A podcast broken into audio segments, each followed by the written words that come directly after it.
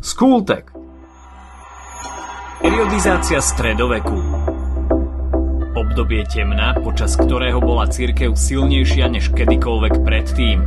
Aj tak je často označovaný stredovek, ktorý trval približne tisíc rokov. Počas tohto obdobia však ľudstvo takisto spravilo veľký technologický pokrok. Zrušilo otroctvo či urobilo revolúciu v umení. Práve o stredoveku a jeho periodizácii bude dnešná časť Skultegu. Stredovek sa začal v roku 476 po páde západorímskej ríše. Jeho koniec datujeme od rôznych rokov v závislosti od jednotlivých krajín. Dôležitými historickými milníkmi sú rok 1452, keď Johann Gutenberg vynašiel tlač, rok 1453, keď Osmania dobili Konštantínopol, rok 1492, keď Krištof Kolumbus objavil Ameriku rok 1517 po reformácii Martina Lutera a rok 1526, keď Osmania v bitke pri Moháči porazili Úhorsko.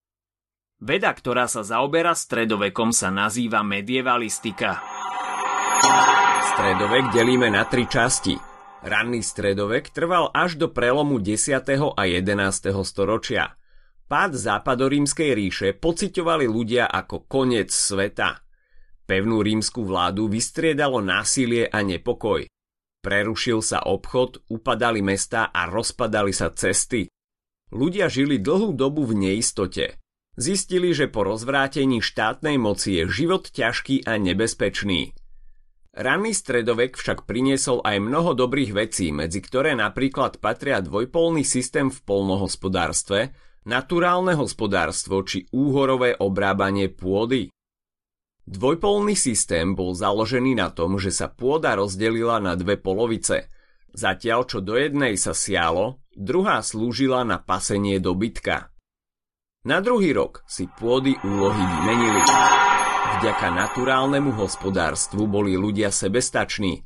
Získavali a používali prostriedky len na vlastnú potrebu. Obdobie temna vyvrcholilo v rokoch 880 až 1046 a nazývame ho aj temné storočie.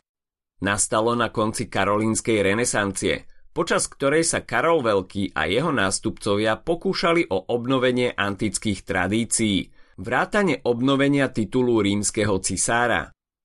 V tejto ére sa začali boje o moc v kresťanskej Európe a pápežstvo sa stalo závislé od rímskej šlachty.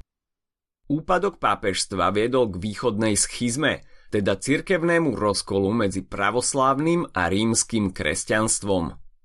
Po ňom nastalo definitívne rozštiepenie európskeho západu a východu. Karol Veľký bol najvýznamnejším panovníkom Franskej ríše, ktorú založil v roku 486 Chlodovik I, zakladateľ dynastie Merovejovcov. Chlodovik zjednotil franských náčelníkov a úzko spolupracoval s pápežom – po jeho smrti si ríšu rozdelili medzi sebou jeho synovia na tri kráľovstvá Austrázia, Neustria a Burgundsko. Merovejovcov zosadil až Pipin III v roku 751.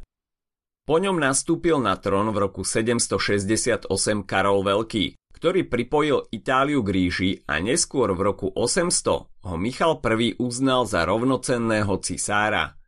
Byzantská ríša sa definitívne odtrhla od západnej Európy, čím vznikol nový štátny útvar Svetá ríša rímska. Počas svojho panovania stabilizoval situáciu v Germánii, získal územia až k viedenskému lesu a snažil sa podmaniť si slovanské kmene. Za jeho éry panovala silná christianizácia, teda pokresťančovanie, čo sa často snažil presadzovať násilím. Súdna reforma Karola Veľkého kodifikovala vývoj ekonomického systému založenom na vlastníctve pôd. Viete, ako sa nazýva?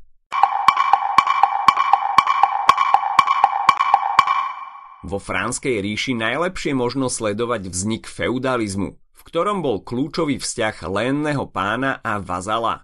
Lénnym pánom bola osoba vlastniaca a prepožičiavajúca pôdu vazalovi – ktorý si ju prenajímal a bol od lenného pána závislý. V roku 843 po smrti Karolovho syna a nástupcu Ludovíta Pobožného Verdunskou zmluvou Franská ríša definitívne zanikla. Ďalším významným štátom v rannom stredoveku bola Arabská ríša. Jej územím viedla veľmi dôležitá obchodná trasa s názvom Hodvábna cesta, ktorá spájala Čínu s Rímskou ríšou a Byzantskou ríšou. Arabská ríša vznikla v roku 622, keď proroka Mohameda prijala dnešná Medina ako svojho vládcu. Mohamed je zakladateľom islamu, v súčasnosti druhého najrozšírenejšieho svetového náboženstva. Pod vedením Mohamedových bezprostredných nástupcov sa rozšírila do Palestíny, Sýrie, Mezopotámie, Perzie, Egypta, Severnej Afriky a Španielska. Neskoršie výboje, obchodné kontakty moslimov s nemoslimami a misijná činnosť rozšírili islam do veľkej časti sveta. Arabská ríša sa v 10. storočí začala rozpadať na veľa menších štátov a v roku 945 sa podriadila dynastii Bújovcov. Vrcholný stredovek trval do prelomu 13. a 14. storočia. Dochádza v ňom k stabilizácii štátnych útvarov a optimálne klimatické podmienky zabezpečovali dobré úrody. Vrcholný stredovek prináša vznik stredovekého hradu a kryžiackých výprav – Prostredníctvom nich rímsko-katolícka církev bojovala proti neveriacim a kacírom, teda odpadlíkom od kresťanskej viery. Kryžiacké výpravy sa často viedli proti moslimom a práve vďaka týmto výpravám bola Svetá Zem oslobodená spod ich nadvlády. Boje sa však uskutočňovali aj proti pohanským Prusom, Slovanom a Fínom. V tomto období vzniká stredoveké mesto ako fenomén, ktorý výrazne ovplyvnil budúci vývoj Európy, či už sociálny, hospodársky alebo kultúrny. Nastáva urbanizácia, teda sťahovanie ľudí z dedín do miest a na konci obdobia sa mesta opevňujú mohutnými hradbami. Vznikajú v nich prvé európske univerzity, ale aj nižšie mestské a katedrálne a kapitulárne školy. V neskorom stredoveku nastávajú zmeny vo vojenstve, nastupujú prvé strelné zbrane a vedú sa dlhé krvavé konflikty. Okrem vojen populáciu výrazne preriedil aj mor. Epidémia, ktorá sa šírila kvôli blchám infikovaných potkanov, doslova kosila obyvateľstvo miest aj vidieka. Priemerne tejto chorobe padla za obeď tretina ľudí. Epidémia sa navyše vrátila v niekoľkých vlnách – Zlá hygiena a relatívna preľudnenosť miest, extrémna chudoba, hladomory ako dôsledky neúrod sa podpísali pod zúfalý stav spoločnosti na konci stredoveku. Rozhodne tomu nepomohol ani jeden z najdlhších konfliktov v histórii ľudstva medzi centralizovanými mocnosťami Anglickom a Francúzskom. Viete, ako sa tento konflikt nazýva?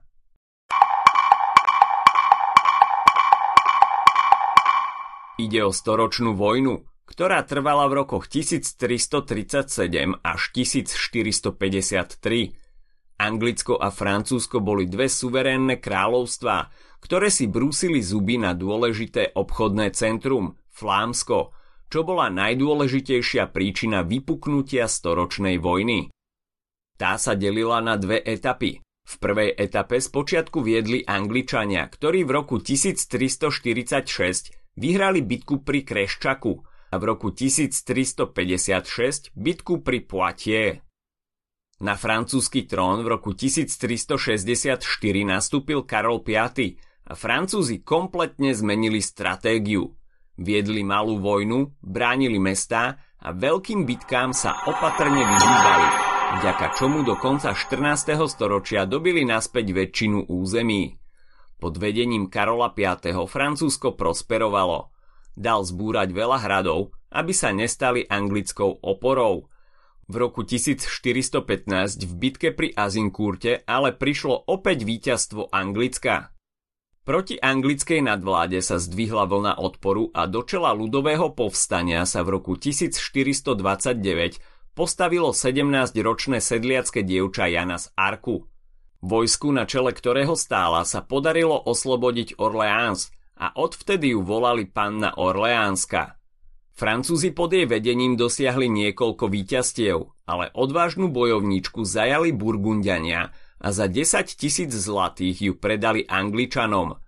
Inkvizičný súd ju odsúdil ako bosorku na smrť upálením v roku 1431.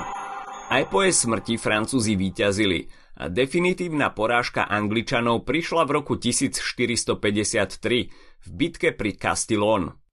Angličania stratili skoro všetky svoje územia vo Francúzsku a storočná vojna priniesla Francúzsku dlho chýbajúcu jednotu. Ak sa ti dnešný podcast páčil, nezabudni si vypočuť aj ďalšie epizódy z Kultegu alebo našej série Hashtag čitateľský denník. Spracovali sme v nej dve desiatky diel, ktoré by si mal poznať. Potešíme sa, ak nás ohodnotíš aj na Apple Podcasts, napíšeš komentár na YouTube alebo dáš odber na Spotify, aby ti nič neuniklo. A nezabudni o nás povedať kamošom. Počujeme sa pri ďalšej časti Skultegu.